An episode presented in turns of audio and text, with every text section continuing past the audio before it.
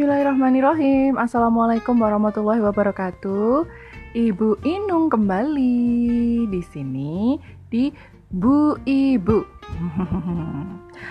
Apa kabar semuanya? Semoga masih tetap menjalankan protokol kesehatan ya Di tengah-tengah adab kebiasaan baru. Aduh. Soalnya kalau pakai kata new normal Itu kayaknya orang-orang masih banyak yang salah paham dikira COVID-19 itu udah pergi hangus dari muka bumi ini, padahal enggak. Karena ternyata pertambahan jumlah ODP, PDP gitu masih banyak banget. Nah, jadi tolong deh, tolong banget. Protokol kesehatan yang paling utama cuci tangan dengan sabun. Terus kalau mau ke mana-mana pakai masker, ya dijalankan ya. Nah, tapi kali ini aku nggak akan ngomongin soal uh, COVID-19, protokol kesehatan, and the bre, and the bre, and the. No, no. Aku akan lebih um, ngomongin sesuatu yang sangat dekat sekali dengan ibu-ibu, terutama ibu-ibu menyusui. Dan ibu-ibu yang sudah pernah menyusui. Apa sih ini? Eh, bukan, bukan. Saya bukan mau jualan BH, bukan. uh, mungkin pernah dengar yang namanya istilah WWL. Susah? Baiklah, saya kasih tahu aja ya. Yang gampangnya itu istilah WWL. Hmm, ini mungkin saudaranya WWF dan juga WWR ya kali ya. Enggak, ini adalah istilah dalam dunia menyusui yaitu WWL. Apa itu winning with love? Apalagi sih itu Bu Inu? Hmm. Mungkin untuk sebagian uh, sebagian besar ibu-ibu udah pernah dengar ini WWL, winning with love. Artinya itu adalah menyapih dengan cinta. Bukan dengan Rangga atau bukan dengan Mili, ya. menyapih dengan cinta Artinya adalah uh, melakukan penyapihan untuk anak batita. Biasanya kalau anak itu sudah uh, masuk ke usia 2 tahun, biasanya ibu-ibu menyusui itu akan mulai untuk menyapih anaknya supaya tidak uh, menyusu langsung lagi ke payudara ibunya, nggak nenen langsung gitu ya, nggak direct breastfeeding lagi gitu. Karena uh, pertama usia anak segitu itu dinilai sudah apa namanya sudah bisa mandiri dengan melakukan uh, training cup atau minum langsung dengan media minuman ya. Uh, bisa gelas bisa mug bisa cangkir seperti itu. Nah metode WWL ini itu sebenarnya ada dua. Ada dua. Yang pertama disebut dengan natural winning atau yang mungkin lebih dikenal itu dengan sebutan baby led winning. Nah, yang satunya mother led winning. Jadi yang pertama baby led winning, yang satunya adalah mother led winning. Nah, kalau baby led winning itu berarti si anak nih yang jadi uh, pemimpin gitu ya, yang yang nentuin kapan dia sendiri akan bisa lepas dari uh, direct breastfeeding ke ibunya gitu ya. Ini dinilai lebih alami karena ngikutin perkembangan si anak itu gitu loh sesuai usianya. Jadi nggak ada paksaan. Dan baby led weaning ini itu very suggested oh, dari para ahli karena uh, secara psikologis berdampak kepada anak itu dampaknya itu paling ringan gitu loh nggak ada nggak ada traumatized things di saat mereka mau uh, lepas direct breastfeeding dari mamahnya gitu ya. Tapi apakah metode baby led weaning ini bikin anak rewel? Oh, iya.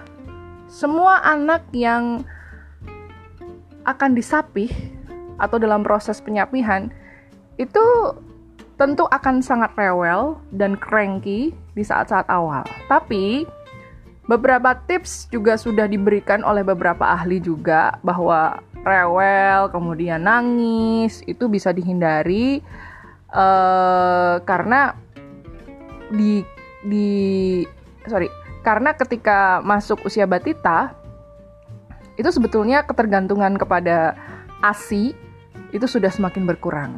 Makanya kan dianjurkan uh, untuk segera menyapi setelah usia 2 tahun kayak gitu nah Sementara untuk mother-led winning sendiri itu adalah berarti ibu yang nentuin kapan waktunya dia bisa menyapi si batita ini gitu loh.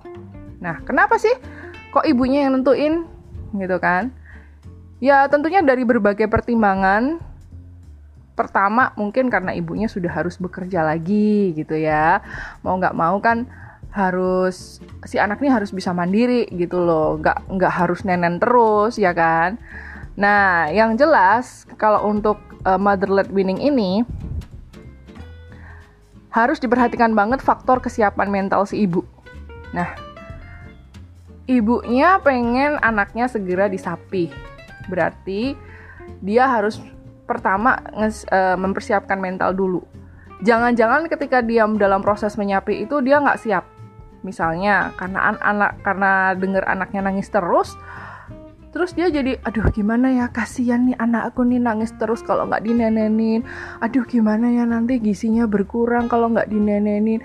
Aduh gimana ya kalau aku nggak nenek dia dia nggak bisa tidur tidur gitu. Nah itu kan jadi ada keraguan-raguan gitu loh di dalam dirinya ibu itu sendiri nah itu sebenarnya itu sebenarnya harus segera dihempaskan. ya, karena memang kalau memang si ibu ini harus segera menyapi ya dengan pertimbangan misalnya bekerja atau karena memang dia pengen anaknya segera mandiri itu dia harus siap mental dulu ya kan nah bagaimana supaya si ibu ini juga siap si, siap mental tentunya punya support system yang bagus. Nah, dalam keluarga itu harus ada support system yang bagus. Terutama sekali dari suaminya, ayahnya si anak yang akan disapi itu. Lah, yang mau nyapi kan ibunya, gitu kan? Mungkin ada pertanyaan seperti itu. Kenapa si ayahnya juga ikut ikut ikutan? Pertama ini untuk uh, dukungan ya, dukungan bahwa si anak ini memang dipersiapkan untuk segera mandiri, untuk bisa segera uh, minum dari cangkir atau dari gelas gitu ya, supaya tidak ketergantungan terus dengan direct breastfeeding ke ibunya gitu loh. Jadi si bapak ini juga berperan besar untuk kemajuan si anaknya sendiri kayak gitu. Nah, yang paling utama sih tentunya sebagai comforter apa ya sebutannya mungkin uh, pemberi rasa nyaman gitu ya.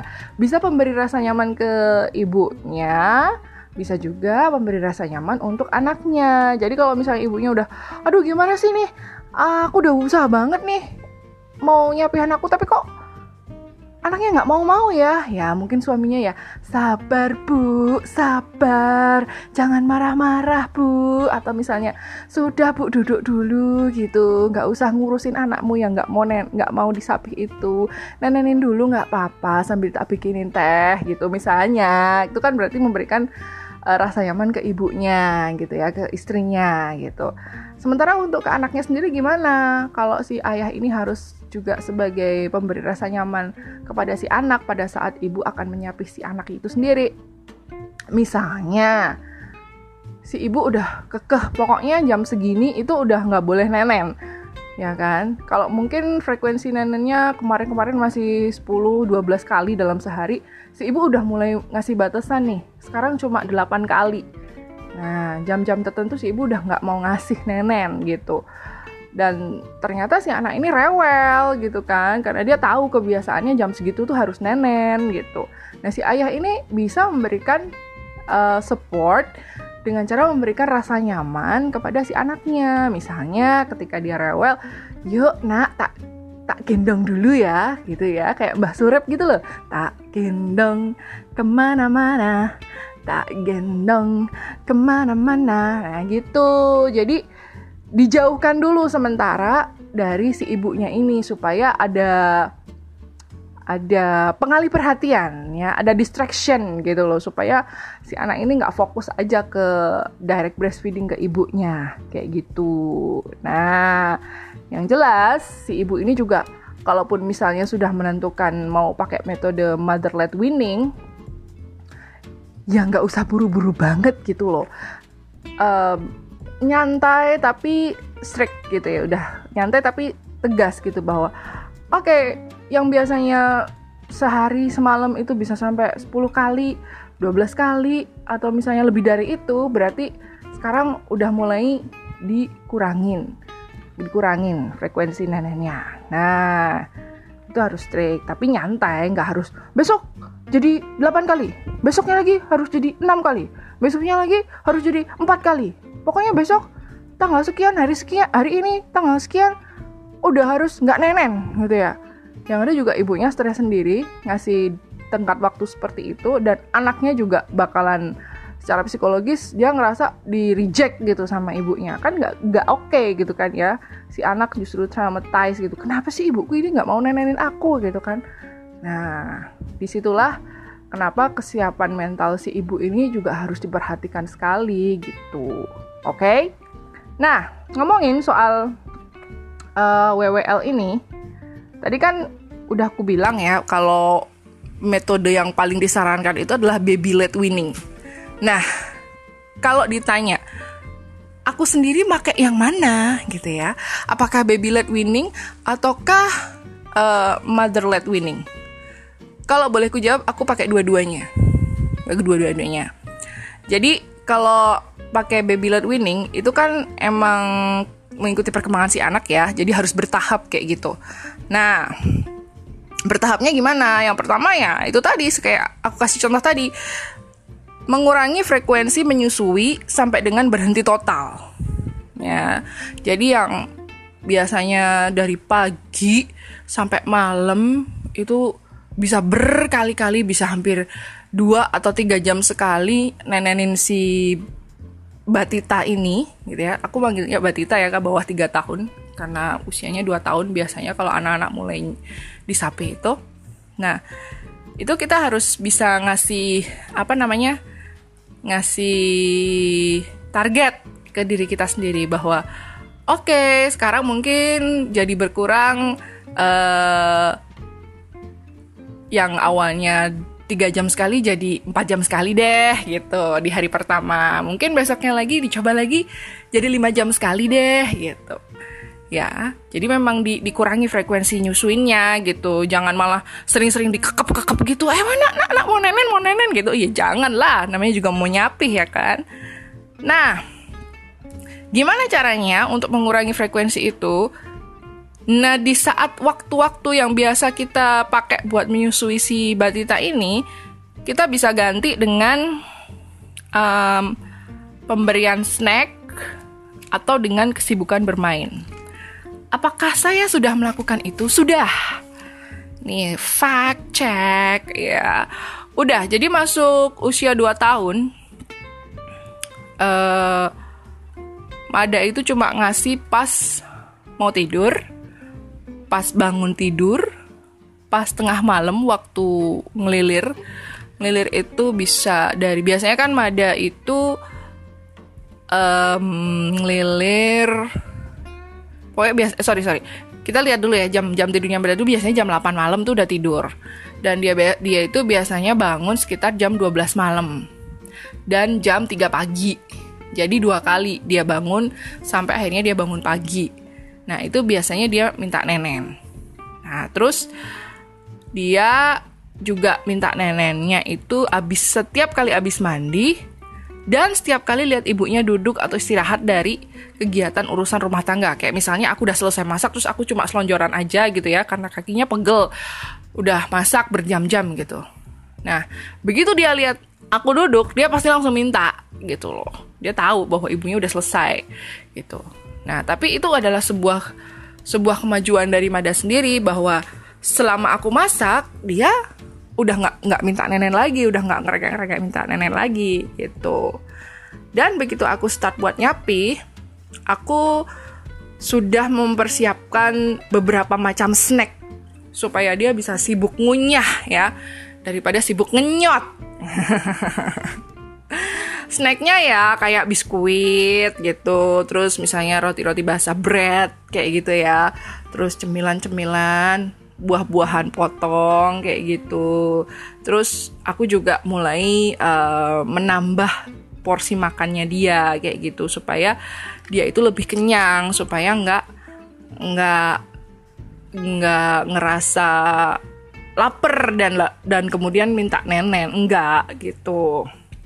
Nah, kalau disibukkan dengan permainan oh iya sebenarnya dia udah bisa main sendiri gitu ya. Aku tinggal kasih aja misalnya satu box isinya mobil-mobilan semua kayak gitu. Tapi dengan berbagai berbagai model mobil-mobilan dia bisa main sendiri. Itu udah udah udah, udah bisa.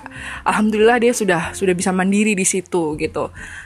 Tapi ya itu tadi kayak aku bilang tadi begitu dia lihat aku sudah selesai ngelakuin pekerjaan rumah tangga entah itu aku udah selesai ngepel seluruh rumah, entah itu aku udah uh, selesai masak dan aku hanya duduk di depan TV, ya just for taking a deep breath karena udah lega udah selesai. Dia langsung menghampiri aku, duk duk duk duk duk duk duk, yay, waktunya nenen gitu ya. Nah, dia sudah tahu itu bahwa ibunya udah udah selesai, berarti dia udah bisa dong minta waktunya dia buat uh, nenen kayak gitu. Ya but that's okay that's okay gitu. Berarti dia sudah sudah sudah mulai ngerti bahwa tidak setiap saat harus uh, nenen terus ke ibunya kayak gitu. Nah secara bertahap lagi dari baby led winning ini disarankan untuk selalu menghindari proses penyapihan anak itu kalau anak lagi sakit ya lagi bete lagi marah. Ya iyalah. Uh kan kasihan ya kalau lagi sakit terus kita kita malah nggak bisa ngasih rasa nyaman ke dia dengan cara ngasih nenen apa ngasih direct breastfeeding gitu ke dia gitu kan.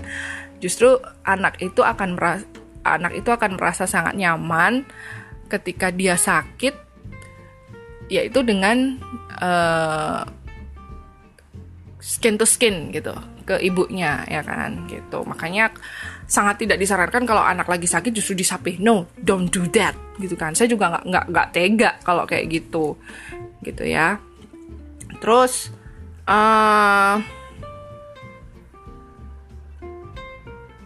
ketika kita nyapih disarankan sekali supaya tidak pernah mengalihkan perhatian dia dari direct breastfeeding itu ke bentuk kenyotan yang lain seperti misalnya empeng atau dot atau ujung bantal misalnya atau mainan kenyot-kenyot kayak gitu. No no no no no no. Apalagi untuk dot nih ini. Ini aku juga aku nggak pernah.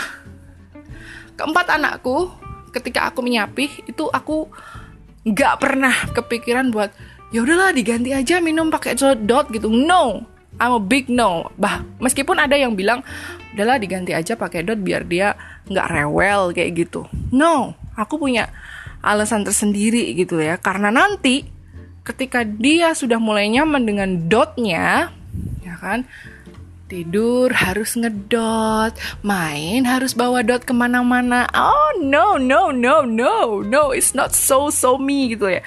Bukan aku banget gitu. Jadi itu akan menambah pekerjaan kita nanti gitu sebagai ibu kita akan nyapi dua kali. Pertama nyapi dari payudara, yang kedua nyapi dot dan nyapi dot itu ah, itu susah. Aku nggak ngalamin, tapi yang jelas dari banyak teman-temanku yang melakukan uh, penyapihan dot mereka selalu mengeluh ah tuh anakku udah umur sekian masih ngedot aja. Aku gimana caranya ngasih taunya? Kayak gitu. Jadi aku nggak mau kayak mereka. Gitu ya. So kalau udah aku sapi dari direct breastfeeding ya udah. Kamu minum pakai cangkir dong gitu kan. Kamu minum pakai gelas gitu kan kalau perlu kita beliin gelas yang lucu-lucu, yang kecil-kecil, yang kecil sesuai dengan tangannya, sesuai dengan ukuran mulutnya kayak gitu, biar dia juga tertarik untuk minum dari situ gitu. Nah, yang kedua, pertimbangan kedua aku kenapa aku nggak mengalihkan anak-anakku yang disapih ke empeng atau dot. Aku concern ke pertumbuhan gigi mereka. Itu aja sih. Ya kan? Itu itu karena aku um, aku nggak mau pertumbuhan gigi mereka itu nggak bagus itu aja. Apalagi kalau pakai dot udah berjam-jam gitu terus nggak uh, segera dicuci begitu isinya habis gitu kan dan nggak disterilkan itu akan sangat ngaruh banget ke pertumbuhan gigi mereka. Mungkin nggak nggak langsung tapi pasti akan berpengaruh. Dan aku nggak mau kayak gitu gitu loh ya karena salah satu kesehatan gigi itu penting supaya tidak memunculkan penyakit-penyakit yang lain. Ya kan? Kalau nggak percaya bisa di, di browsing deh bahwa beberapa penyakit itu bisa munculnya dari kesehatan mulut dan gigi. Kayak gitu. Aku nggak mau anakku tumbuh dengan gigi yang nggak oke. Okay, kayak gitu ya.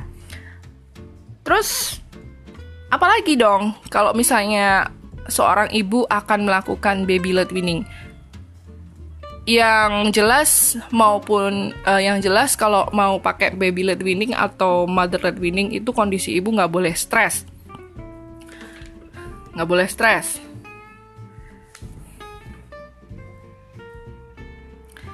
Um, karena memang ini termasuk pekerjaan ekstra ya dari yang hari-hari biasa buat distracting dia itu terutama ya kan? Kita harus benar-benar bisa harus kreatif nih ya.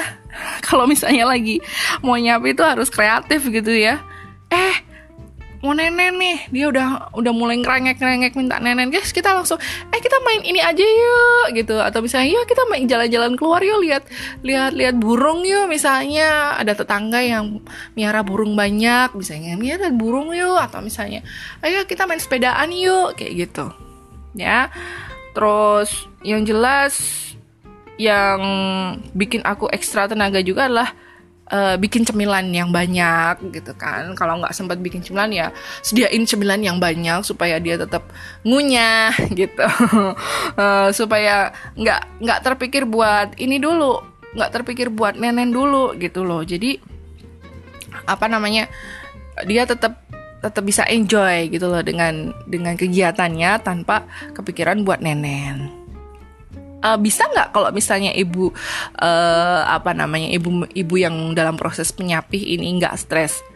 Well, I think it is possible asal ada support system yang baik seperti yang aku bilang tadi ada support system yang baik ada ayahnya si anak ini yang membantu memberikan rasa nyaman ke dua pihak ke istrinya dan ke anaknya ini ya. Jadi ke anaknya terutama itu bisa ngajakin si anak untuk melakukan kegiatan lain selain mikirin buat nenen gitu ya.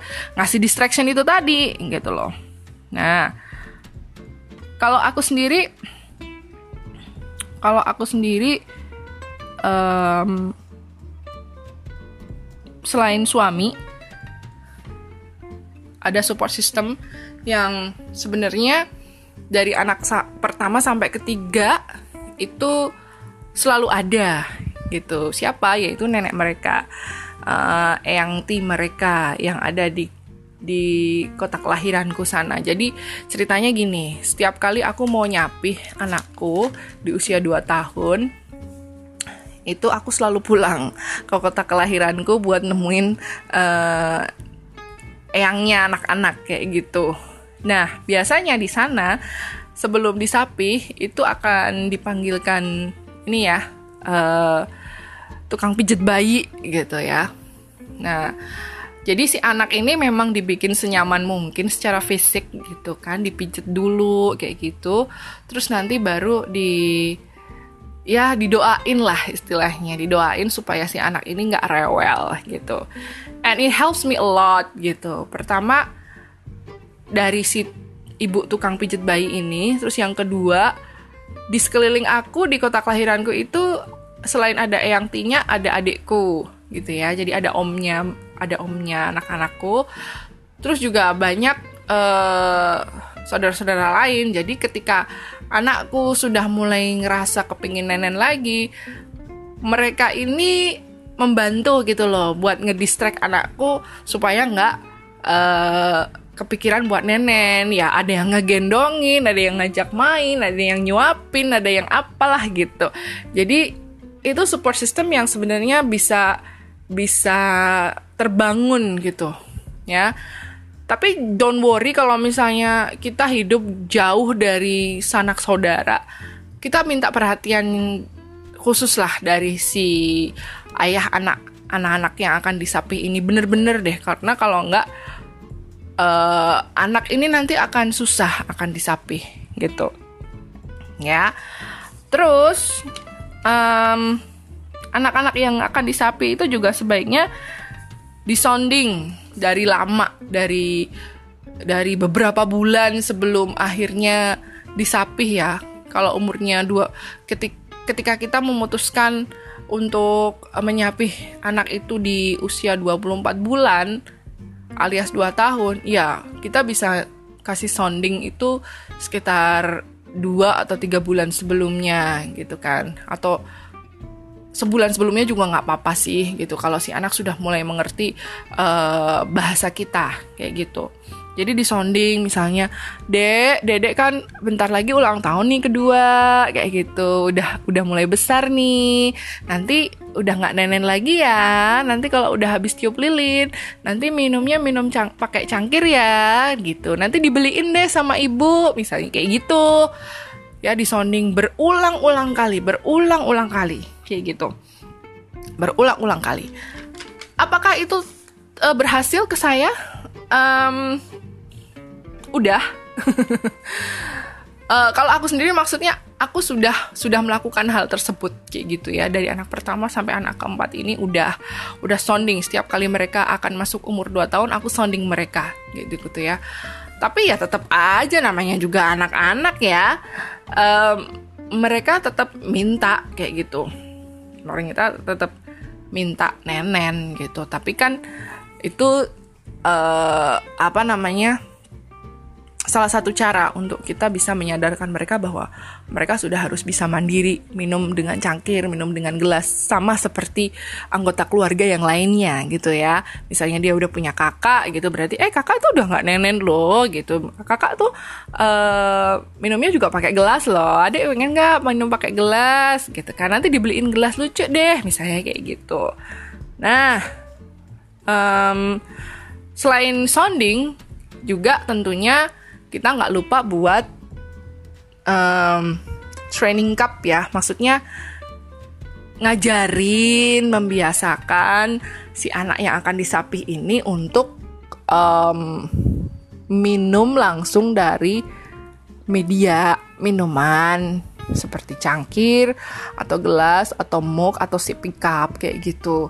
Jadi dia juga terbiasa mulutnya gitu ya, yang terbiasa mengisap pay, uh, payudara dia mulai terbiasa dengan bibirnya bersentuhan dengan bibir gelas itu tadi itu tadi gitu. Supaya dia nggak kaget ketika dia disapi tapi nggak nggak dikasih tahu caranya nggak dibiasain dari lama ya dia nanti akan akan rewel gitu dengan dalam waktu yang lama kayak gitu. Nah kalau untuk Mada sendiri gimana? Untuk Mada sendiri aku udah ngajarin itu malah malah Manda udah bisa sendiri kalau nggak salah. Itu sekitar dari umur 20 bulan kalau nggak salah itu udah mulai udah mulai bisa udah mulai bisa lepas si pickup. Jadi dia udah mulai bisa minum sedikit-sedikit dari gelas biasa kayak gitu. So uh, aku nggak terlalu khawatir banget sih untuk untuk Mada kayak gitu. Nah itu tadi untuk cara-cara bertahap dari yang baby led weaning. Nah, kalau mother led weaning gimana? Seperti yang bilang tadi, harus siap mental. Jangan lupa uh, ada support system ya dari ayah si anak tadi dan kalau memang di sekeliling kita ada uh, keluarga yang bisa membantu misalnya eyangnya gitu ya nah itu bisa bisa banget gitu yang jelas kalau anak rewel kalau di metode mother led winning ini jangan sekalipun menawarkan asi ke anak yang lagi nangis atau rewel gitu. Kan kan mother led winning jadi kita yang nentuin mau ngasih mau ngasih nenek atau enggak. Kalau emang kalau emang kita udah udah udah yakin bahwa kita yang nentuin ya ya jangan yang jangan nah aduh kamu nangis ya sini tak nenenin ah, enggak kayak gitu juga kali gitu kan ya. Dan uh, fakta yang yang aku lakuin uh, recently aku nggak nawarin.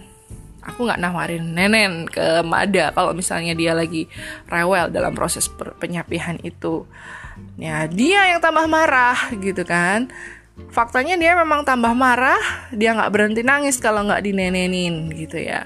Tapi ini juga kita jangan maksa. Enggak enggak pokoknya nggak boleh nenen nggak boleh nenen enggak ya gitu enggak ya kita ya santuy aja lah gitu kan. Tetap tetap ras ada rasa nggak tega juga kan. Uh, apa namanya? Ada rasa nggak tega juga ngebiarin anak nangis terus kayak gitu kan. Tentunya pasti kita kasih meskipun meskipun jumlahnya sedikit. Kalau yang aku rasain kemarin dia memang tambah marah tapi ketika aku nggak kasih nenen. Tapi ketika dia sudah nenen itu hanya sebagai pereda kemarahannya aja. Jadi dia hanya butuh sedikit comforter aja gitu loh, butuh rasa nyaman aja dan itu nggak lama. Jadi durasi nenennya itu kalau Mada itu justru berkurang durasinya. Jadi yang biasanya mungkin sekali nenen itu bisa sampai 15 menit, 20 menit kayak gitu. Nah, ini durasinya itu sangat ber berkurang banyak sekali. Ya, jadi jadi kayak kayak kayak hanya ingin mengobati rasa penasarannya aja kayak gitu loh. Jadi durasinya itu bisa hanya 10 menit atau kadang hanya ah paling cuma 5 menit doang. Udah, habis itu dia main lagi. Gitu. Nah, yang aku lakuin juga dalam mother led wedding adalah tidak menyediakan botol dot, tidak menyediakan dot karena seperti yang aku bilang tadi, aku nggak mau uh, nantinya aku harus nyapih dia dari dot dan yang kedua aku nggak mau pertumbuhan giginya itu nggak bagus. Nah, ada satu hal yang sangat disarankan oleh ahli dalam metode mother led winning ini, yaitu tolong ya jangan mengoleskan apa pun ke payudara yang sifatnya mengintimidasi anak dengan tujuan supaya tidak menyusu. Nah, nah ini nih, ini nih. Ini yang mau aku ceritain. Kenapa aku memilih natural winning atau baby led winning dan mother led winning. Jadi aku memang nge-mix dua-duanya gitu kan. Nggak bisa cuma satu doang. Aku memang uh, melakukan ini. Jadi kalau yang tadi dibilang jangan mengoleskan apa pun di payudara, aku justru melakukannya. But it helps. It helped, ya. Apa yang aku oleskan? Um, nanti, nanti aku akan cerita. Yang jelas dari beberapa cerita-cerita dari teman-temanku yang pernah menyusui, mereka mempunyai metode ini nyoretin payudaranya pakai lipstick jadi merah-merah gitu terus pura-pura sakit gitu. Jadi ketika si anak minta nenen tuh ini oh neneknya ibu sakit neneknya mama lagi sakit nih merah-merah nih kayak gitu kan.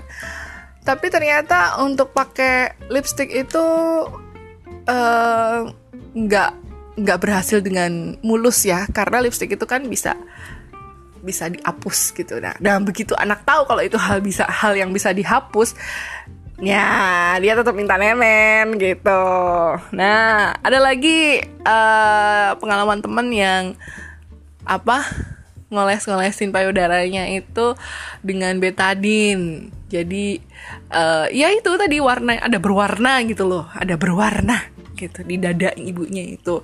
Terus pakai spidol juga ada.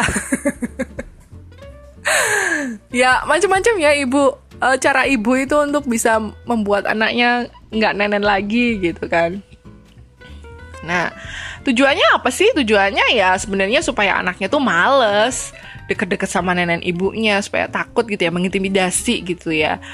Nah, ada lagi yang nggak pakai spidol, nggak pakai lipstick, nggak pakai uh, betadine, tapi pakainya kunyit. Nah, kunyit ini kenapa mereka pilih kunyit? Karena dirasa itu adalah rempah-rempah yang yang aman juga kalau misalnya masuk ke mulut kayak gitu kan. Um, dan warnanya tentu kuning gitu. Anak-anak kan mungkin bingung ya begitu dibuka gitu. Dia minta nenen begitu dibuka loh kok neneknya kuning? Kayak gitu ya. Apakah itu rasa jeruk? Oh tentu tidak. Ternyata rasa kunyit gitu oh tapi ternyata untuk urusan kunyit ini juga masih masih belum begitu berhasil karena kunyit itu sebenarnya salah satu rempah yang bisa friendly rasanya ke anak-anak kayak gitu. Jadi anak-anak tuh nggak terlalu nggak terlalu takut untuk merasakan kunyit, ya kan? Nah, kalau aku sendiri gimana? Ngolesin apa sih aku di payudaraku dulu? aku ngolesin dengan parutan uh, temu ireng. Wah, apa sih tuh temu ireng? Silakan di browsing sendiri. Temu ireng itu apa? Dan kenapa harus diparut? Apakah warnanya juga hitam? Tidak. Saya pikir juga waktu itu ketika disarankan si ibu tukang pijat bayi yang nanganin tiga anakku sebelumnya untuk disapi aku pikir juga nanti bakalan item-item dong gitu kan. Temu ireng kan temu item. Ireng, ireng itu item ya. Nah uh, nanti item-item dong gitu kan. Enggak enggak ada warnanya kayak gitu. Enggak ada warnanya. Tenang aja jadi diparut aja. Nanti parutannya diolesin aja ke payudara sama ke putingnya kayak gitu. Nanti kalau dia dia minta kasih aja nggak apa-apa gitu kan. Nggak nggak nggak nggak ada warnanya kok. Cuma memang dirasa itu nggak enak. Nggak enak banget nah Oh, oh, akhirnya aku ikutin juga dan memang sih nggak ada tampilan apa-apa gitu kan. Tapi ketika diisep putingnya tuh ternyata rasanya pahit dan anak tuh nggak mau gitu loh. Anakku yang pertama, yang kedua, yang ketiga itu pakai itu, pakai parutan temu ireng gitu. Mereka minta gitu, tetap ketika mereka rewel mereka tetap minta nenen dan aku sendiri juga ngasih gitu, pengen lihat reaksinya kayak apa dan ternyata memang Abis itu mereka nggak mau gitu kan. Tapi ketika mereka rewel lagi, mereka masih minta lagi dan aku kasih lagi. Ketika mereka baru istilahnya apa masukin putingnya puting ke mulutnya itu udah blek kayak gitu. dan akhirnya nggak mau nggak mau nenen sama sekali karena dia tahu bahwa asinya udah nggak enak neneknya udah nggak enak neneknya ibu udah nggak enak kayak gitu. Nah kalau Mada ini karena aku lagi jauh dari kota kelahiranku ya nggak bisa ke sana untuk ritual penyapihan uh, akhirnya aku bingung di sini di tempatku sekarang itu nggak ada nggak ada yang jual temu ireng itu susah. Akhirnya aku minta tolong sama tukang sayur yang biasa aku langganan gitu. Bu, pakai broto wali aja bu. Dia menyarankan seperti itu. Broto wali kan juga pahit. Iya juga sih pak. Aku kayak gitu kan. Ya sudah kalau ada aku minta tolong ya gitu. Akhirnya kan dibel dikasih tuh besoknya dibawain broto wali kan aku sempat ragu-ragu sih mau make. Aduh kapan ya kapan ya kapan ya gitu.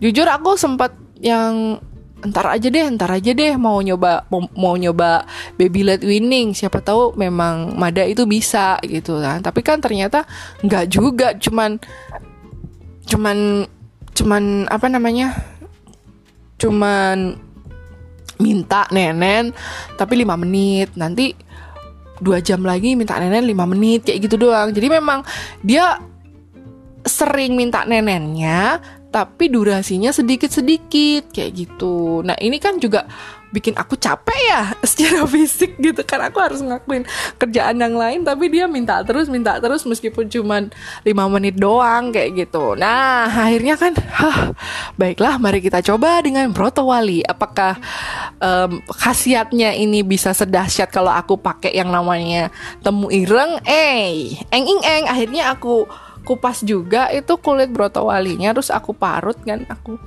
terus oles-olesin ke payudara dan ke puting aku dan tada! Ketika dia pulang dari main-main sama bapaknya oh ya by the way ketika menjelang penyapihan itu dia sering diajak bapaknya pergi. Berjam-jam gitu kan ke rumah eyangnya. Jadi dia sempat ke distrik itu hampir setengah hari sendiri gitu. Itu itu itu satu hal yang wow banget gitu karena anakku kan biasa yang paling kecil nih si Mada nih sering banget sama aku gitu ya. Nah, ketika dia ternyata bisa bertahan tanpa minta nenen, itu adalah sesuatu yang wow gitu, yang wadidaw gitu kan. Jadi aku berharap sekali pada saat itu dia akan mudah untuk didistract, tapi ternyata enggak. Ketika pulang dia tetap nyarinya nenennya ibu. Nah, akhirnya Kembali lagi nih ke acara parut memarut tadi. Setelah aku parut, aku olesin. Ketika dia pulang dari tempat eyangnya, dia langsung minta nenen. Langsung dong, aku bukain ceng ceng ceng. Coba kita lihat reaksinya. Dan ternyata baru dia mangap menjulurkan lidahnya ya mau mencaplok itu puting susu ibunya buat ngasih dia langsung dah dah gitu. Aku cuma tanya kenapa? gitu kan. Dah dengan jawabnya begitu. Kenapa? Rasanya nggak enak ya? Kenapa Mada? Neneknya pahit. Aku cuma tanya gitu. Eh dia bilang pahit lah mau nenen nggak? Gitu kan. Aku sengaja sodorin aku sengaja sodorin karena aku butuh meyakinkan diriku dan meyakinkan dirinya bahwa this is the time for you to stop direct breastfeeding gitu aja. Aku sodorin dan ternyata dia mau uh, meng mengisap lagi tapi setelah dia tahu rasanya bahwa itu bener-bener pahit loh. Mau dua kali dicoba mau tiga kali dicoba dan itu tetap pahit dan dia nggak mau. Bleh, pahit. Bleh, pahit. Dia selalu bilang kayak gitu. Thanks God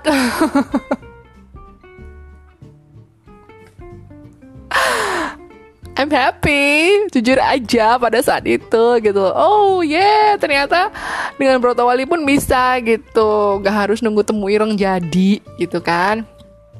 Dan sampai malam ketika dia minta nenen pun uh, aku sodorin, aku tetap buka bajuku, aku sodorin.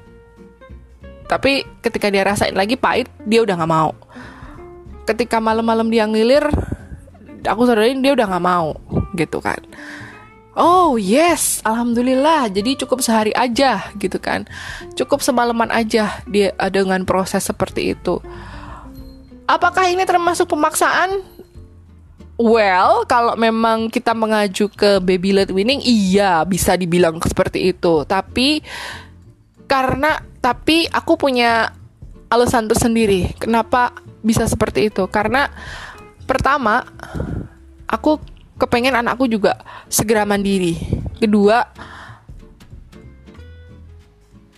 aku ingin ngasih uh, pola yang berbeda dalam keseharian dia yang biasanya nenen kemudian tidur, nenen, tidur, makan, main, nenen, main, nenen lagi dan sebagainya. Itu aku ingin segera hilangkan itu.